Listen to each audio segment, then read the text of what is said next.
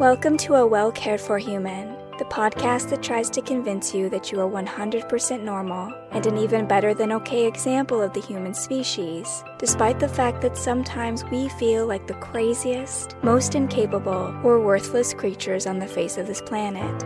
I'm Kory, an author, a creative, and the host of the show. Whatever you're bringing to the table today, I hope this episode proves to be a dose of inspiration for you on your quest to become a well cared for human. You can find the episode show notes, your free wellness blueprint, and more at a wellcaredforhuman.com. And as always, thank you for listening.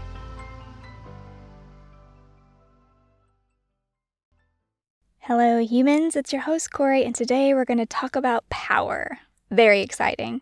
A couple of weeks ago, I talked about independence being the key to power and giving you the opportunity to connect with your power. But in this episode, it's more about how to protect and strengthen the power you already have, which will help you move forward in your life, make the progress you need to make in order to feel like all of this hard work is worth it. And as always, I'm going to begin with a bit of clarification about what do I mean when I say power. So, when I say your power, I'm talking about your self confidence, your belief in your ability to take care of yourself, to look after yourself, your ability to face any challenge that comes your way. Because the reality is, as long as we're alive, things are going to keep happening. And I don't mean that in that doom and gloom way, right? Like, no matter what you do, life will just keep pummeling you into the dirt. I don't mean it like that. I just mean to say that challenges come up, problems come up, that's a way of life. And the people who make it look easy, the people who just seem to step right over those inconveniences that make the rest of us fall apart and have tantrums and kick and scream on the floor like children, they're able to make it look easy because they have self possession they have control of themselves and they're able to gather all of their strength and their concentration and their awareness into a single moment to face a challenge and then just boop, they're right over it and they make it look easy and leave the rest of us being like, oh, what are we doing wrong? So that's what I mean by power, meaning that no matter what life throws at you, you will feel like you're in control of yourself, of the situation. Not that you'll be in control of the external situation. Of course, none of us are in control of what's happening in the world around us, but we can be in control of ourselves. We can be in control of our mind. We can be in control of what we focus on, what we do. And that is, in its essence, the source of our power. I would argue that everyone innately has this power, they have this strength. It's just that we have a tendency to do a lot of things that weaken that power, that undermine our abilities. And so I'm going to talk about some of the things that we do that weaken ourselves and how we can stop doing those things. One of the things I used to do that weakened my belief in myself was I would dwell in the past. So, dwelling in the past, it keeps you away from the present moment, which I've already talked about before, that the present moment is the only place we can experience joy. So, we should try to be in the present moment as much as possible because I don't know about you, but I would like to feel as joyful as possible, as much as possible. And I know that's unrealistic. I can't be a joy machine uh, 24 7 every day of my life, but I would like to occupy that space as often as it is available to me. And my ability to do that means having to be in the present moment. But I would weaken myself by going into the past, by obsessing over things that had happened, over previous outcomes, and sort of seeing myself through the lens of my trauma. Now, there are many different ways to, quote, dwell in the past, and everyone will do it in their own way. So for me, it was an inability to see how I had grown, to see who I had become, I kept thinking I was the person I was in the past. And so that's how I was stuck. You know, I thought that I was still this person who was controlled by her environment, controlled by the abusive people around her, that I had not, in fact, gotten any stronger, that I was still the same person. It didn't click to me for a long time that I had moved past that, that I had moved beyond that, that in fact now I had developed a lot of skills and abilities that could serve me because I only saw myself as I was. But another way that people dwell in the past is they replay what happens, they get really stuck on what happens. I definitely did this as well, where I would blame myself for maybe you not protecting my mother. I talk about this quite a bit in the Who Killed My Mother podcast. she was abused and she went through a lot of difficult, terrible situations. And I know it's not a child's place to protect their mom. Now, as an adult, I understand that. But when I was younger, I did not. And I would really blame myself for not being able to get her out of her situation, not being able to protect her. And so going back to those scenarios, replaying them, torturing myself, being like, oh, I should have done this, or oh, gosh, I could have handled it like this, or that cycling back over things that I could not change, that were beyond my control, that was definitely weakening me and weakening my connection to the power I had built up over time. So, obsessing about things that have happened or refusing to see that you have changed, those are ways of dwelling in the past. But of course, there's the other side of that coin, which is dwelling in the future. Being so attached to an outcome or a desire that you do not appreciate where you are. You cannot see clearly your present abilities, your present opportunities, everything that you have available to you at that moment to build that future. I'm really guilty of this because I kept pushing and pushing and pushing. Oh, if I could just get here, if I could just do this, everything will be better. I will be out of this. I just have to go, go, go. And there's definitely a place for that, that forward orientation, that future orientation having a connection to your dreams, to visualizing the sort of life you want, that's not a bad thing. But what it does prevent you from doing is connecting to this moment that you're having right now. It keeps you from seeing the opportunities and the pathways that might lead you to that future you want because you're so forward focused that you are missing doors that are opening for you right in this very moment. It also disconnects you from gratitude, appreciation, being able to see how amazing you are because of how far you've already come in all the ways you've already done the work and you've healed and you've made progress.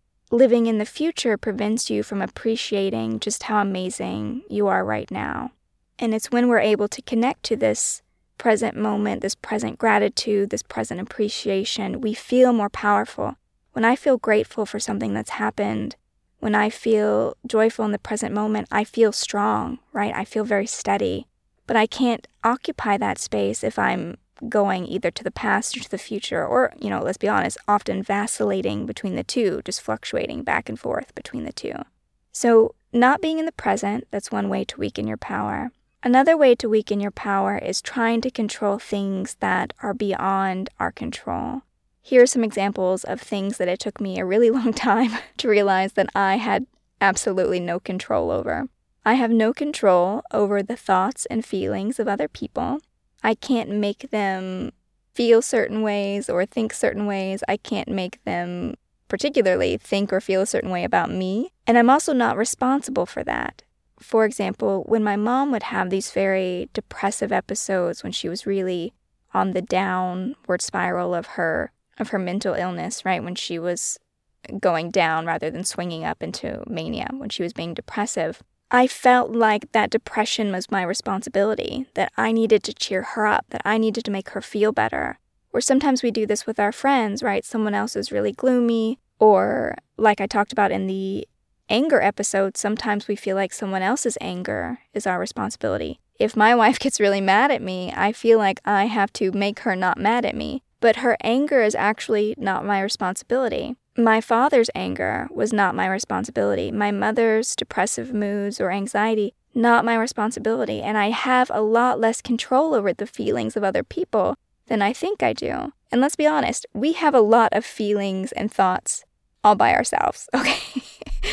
I don't know about you, but I have about 5 million thoughts in my head in any given second. And I have a lot of feelings that come up with those thoughts. And so my power is best used when I stay with myself, when I give attention to my own thoughts, to my own feelings, because that's my responsibility and that's where my true power lies. That's what I can actually control.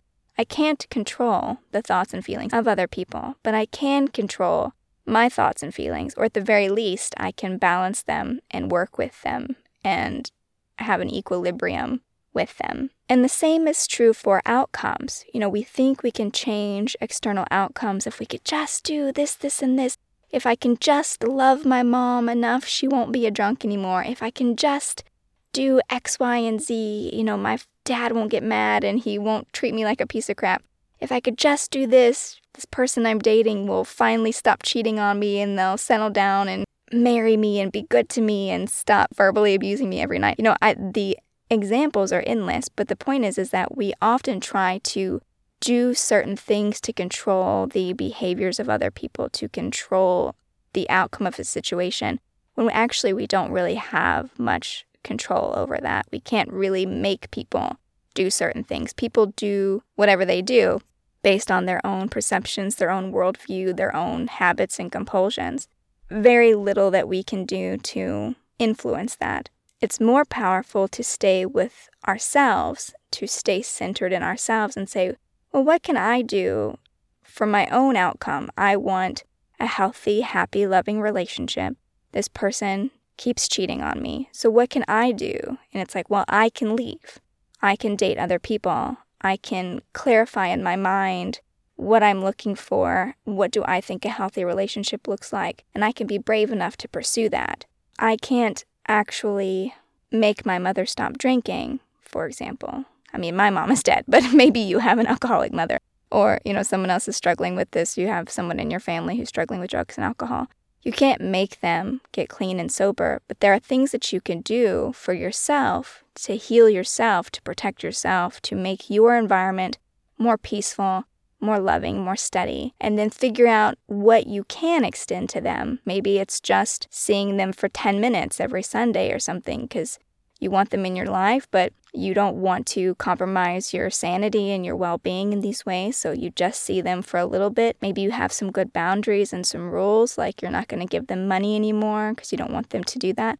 I really struggled with that with my mom for a long time because she was always struggling financially her whole life. And so she would call me, she would ask for money, and I would give her money for many years. I gave her money. But then I, to temper that, I'd be like, I don't think that this is actually helping her. Me giving her this money, I don't think that this is making things better. I think she's using it for X, Y, and Z. So, kind of being more mindful of what you can actually do in a situation, a more realistic view of that is another way to gather your power back to you.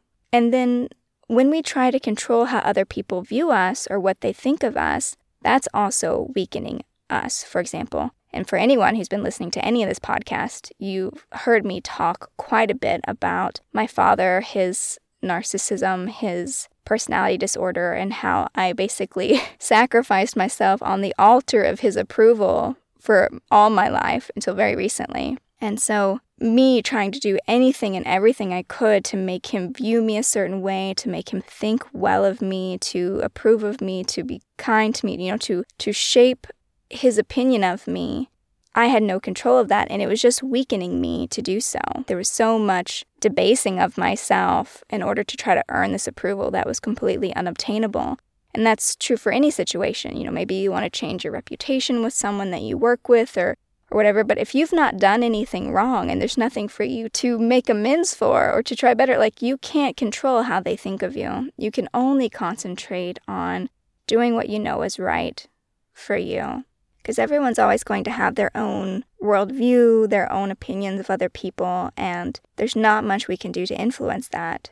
It's more important how we feel about ourselves, as cliche as that sounds, but that's where our power lies. If we have a great relationship with ourselves, if we have a great opinion and view of ourselves, we'll feel powerful, we'll feel strong, we'll feel steady, and it won't matter if all these vacillating, fluctuating, inconsistent, unpredictable opinions of other people come and go, it won't matter because you'll have a good view of yourself, you'll love yourself, you'll be proud of yourself, and so it won't matter if the weather of someone else's mind changes. Whether they're in good moods or bad moods, none of that will matter to you because you will be steady within yourself, and that's a very powerful and strong position to hold.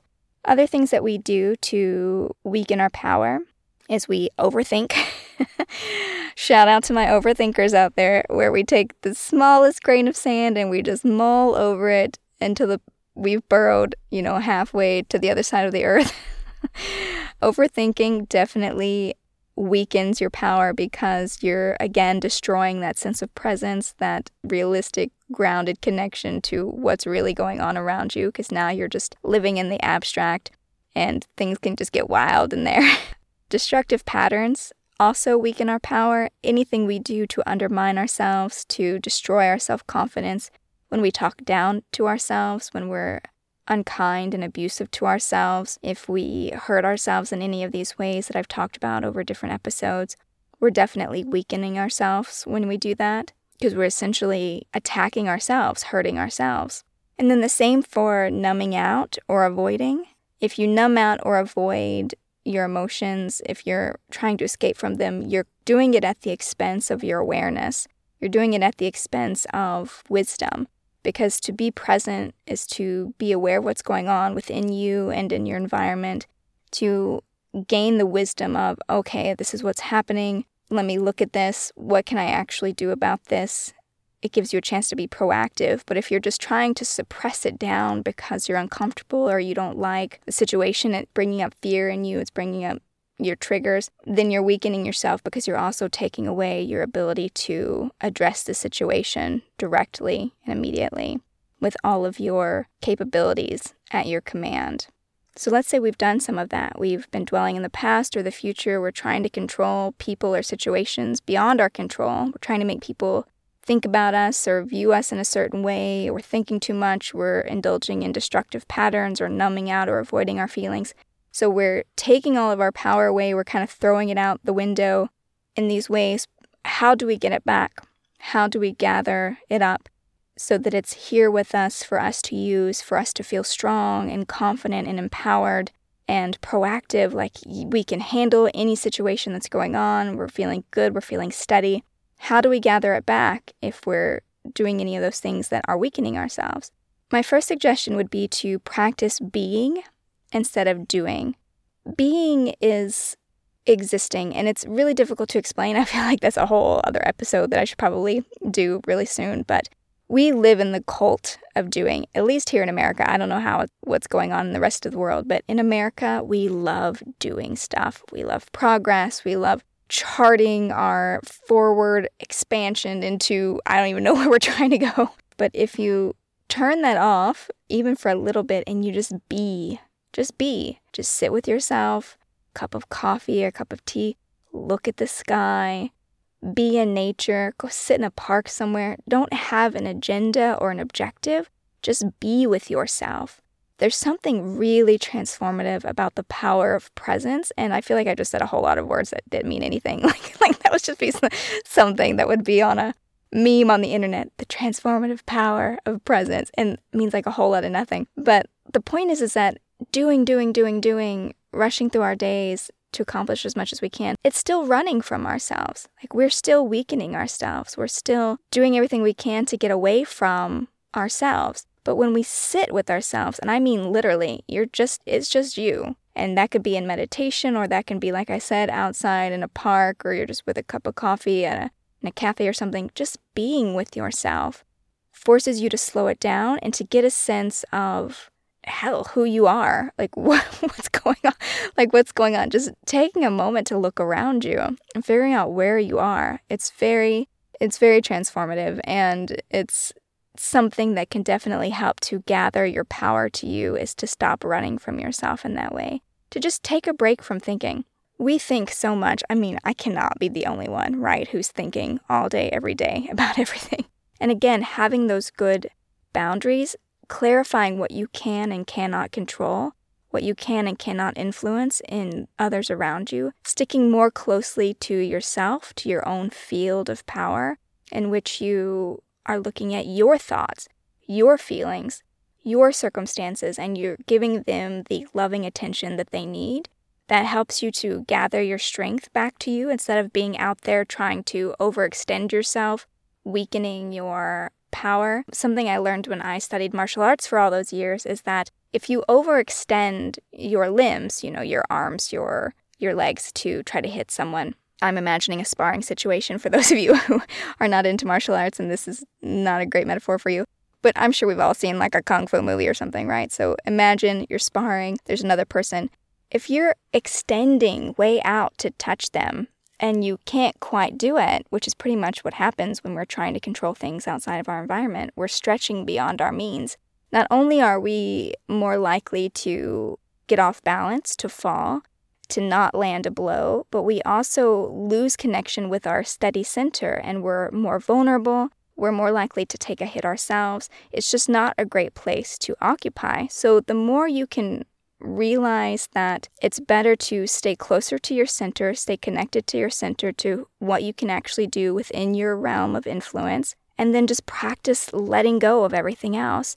That is how you maintain your sense of power. You maintain your sense of steadiness and your strength. So that's all I wanted to say for you today. I just wanted to talk about You've got power, whether you realize it or not, you've got it, but maybe you're giving it away all over the place. And if you are, here are some ways you might be doing that. And I would love to encourage you to gather your strength back to you, not just because you'll feel better, you'll feel more steady and confident and grounded, centered is the word I want in your life, but you'll also just have an easier time dealing with these difficult moments, these difficult situations. So, I hope you found this episode useful. And if you're feeling run down or depleted or overextended, please consider trying some of these techniques in order to gather your strength back to you, to reconnect with your power. And of course, I will be back next week with another episode of A Well Cared For Human. But until then, please take good care of you. This episode of A Well Cared For Human was written and produced by me, Kory Marie. The music was by Late Night Feeler and Esther Abrami. If you like what I'm doing here, please consider visiting my Patreon. For as little as a dollar a month, you get early ad-free access to the episodes, as well as a monthly patrons-only Q&A, bonus videos, and more. Not to mention that your Patreon support lets me know that you find value in the show and want it to continue. You can find me on Patreon by visiting www.patreon.com forward slash Kory Marie. If you can't support the show financially, that is okay. You can still subscribe to the show, leave a review of the show, and recommend the show to your friends, not just the neurotic ones. All of this helps so much. And as always, thank you for listening.